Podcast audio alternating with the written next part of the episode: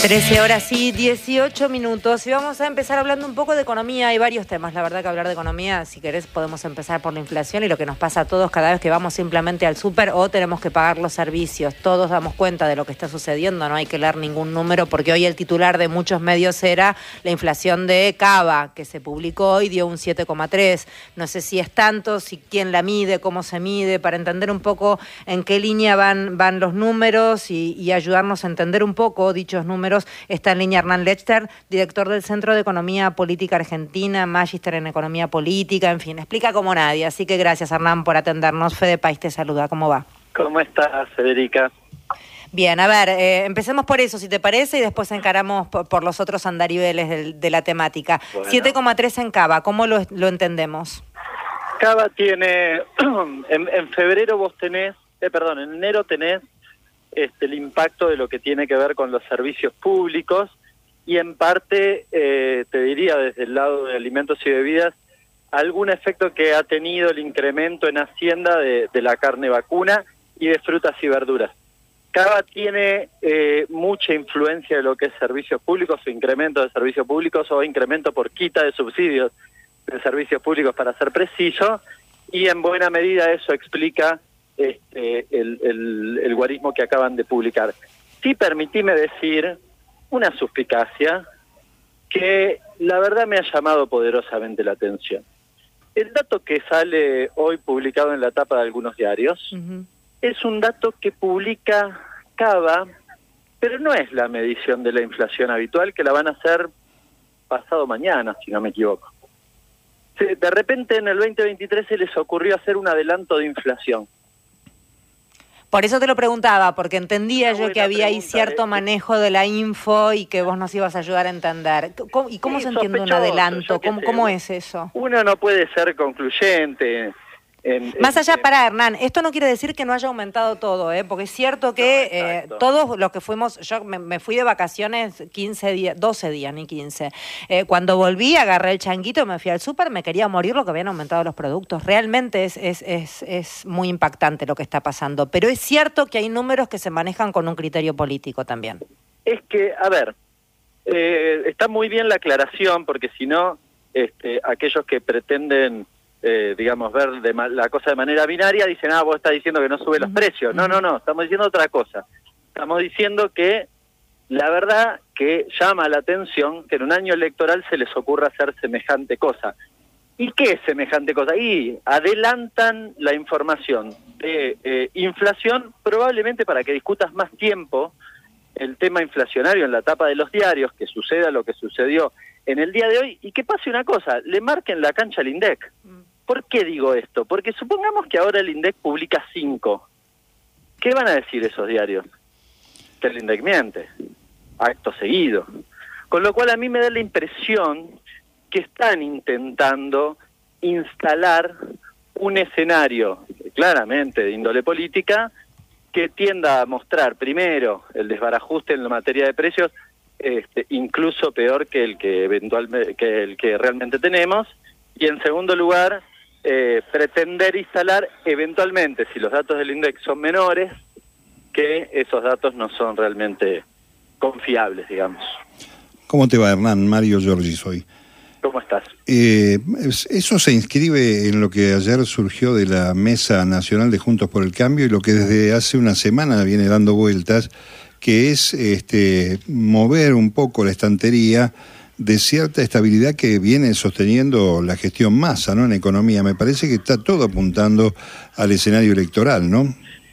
Eh, han, han planteado en términos, este, si se quiere, políticos, obviamente esta es mi, opinión, eh, han planteado una agenda económica que básicamente dice algo así, no en el comunicado de ayer, sino el anterior, por ejemplo, decía algo así como, es cierto que las cosas están mejor, pero en realidad después van a estallar y mm. con un agravante no menor, que es, este sí, en aquel comunicado, pero en este aún más, eh, de manera más explícita, lo que dicen es el Banco Central no puede emitir, no puede hacer nada, porque básicamente es una bomba de tiempo. Conclusión, este, tratar de obviamente atar de pies y manos a, a lo que tiene que ver con la política económica y condicionar obviamente al gobierno actual. Pero, decía, con un agravante, ¿cuál es el agravante? Cuando Juntos por el Cambio dice eso, lo que está operando es que básicamente no logres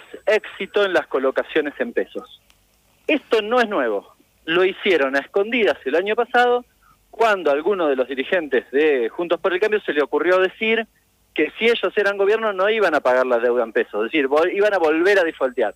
Eso generó una corrida eh, en eh, justamente lo que tiene que ver con el mercado en pesos y hoy hacen un segundo capítulo que es este, están tratando de que el gobierno no logre financiamiento y con eso, eh, bueno, hacer, digamos, generar tensiones cambiarias y demás, ¿no? Todos estos elementos van sumando, Hernán. Estaba ayer escuchando a uno de los voceros este, que tiene la derecha en la Argentina a través de los medios, que debiera haber un billete de 8.500 pesos y no de 2.000, porque ese es el aumento que tuvo este, de la inflación el billete de 1.000 desde que apareció, si no me equivoco, en 2017, que aumentó el 850%. Todo es para meterle máquina al mismo tema, ¿no? Sí, creo que sí, creo que ha habido una decisión de, de que eso sea la agenda principal de Cambiemos, este, con independencia de la realidad que vivimos los argentinos, ¿no? Digo, esto no significa, insisto, como decía este, recién Federica, no significa negar los problemas que tiene la Argentina.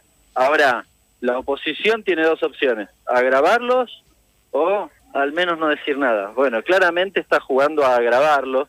El comunicado de, de hoy es muy claro también y recién me pasaban en Twitter lo que pusieron con la imagen de una bomba eh, instalando, pretendiendo instalar que esto es lo que va a suceder. Bueno, ¿Pero la bomba la pusieron ellos?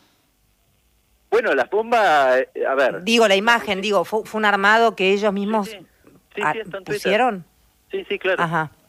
Eh, y, volviendo, y digamos, si, querés, si la, la pregunta era a cómo, cómo llegamos a esta circunstancia, y sí, el nivel de endeudamiento que tenemos en la Argentina, en buena medida, es responsabilidad este, de Cambiemos. Bueno, eso es lo loco, porque la deuda la contrajo el gobierno de Mauricio Macri.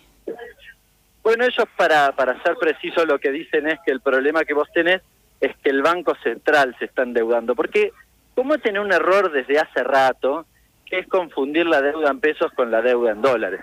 La Argentina tiene un problema grave con los dólares, entonces cuando vos te endeudas en dólares vas a tener siempre problemas y se te va a ver reflejado en distintos este, digamos, en distintos escenarios de la macroeconomía. Eso es lo que ha sucedido. Ahora, la deuda en pesos, que en todo caso emite el Banco Central, la verdad que es en pesos y el Banco Central tiene posibilidades de emitir, con lo cual no es un problema sustancial. Más aún, el 65% de esa deuda es intraestado. Con lo cual, ¿de qué problema estamos hablando? Bueno, me parece que lo que están haciendo es jugando a, a la política, tratando de instalar eh, un escenario que no existe, mm. pero con, insisto, con el agravante de que eh, tiene efectos sobre la vida real, no es que lo dicen y ya. Sí, sí, sí, por eso funciona. ¿sí? el que lee el comunicado, una persona de a pie que lee el comunicado, dice, ay, ¿esto qué onda?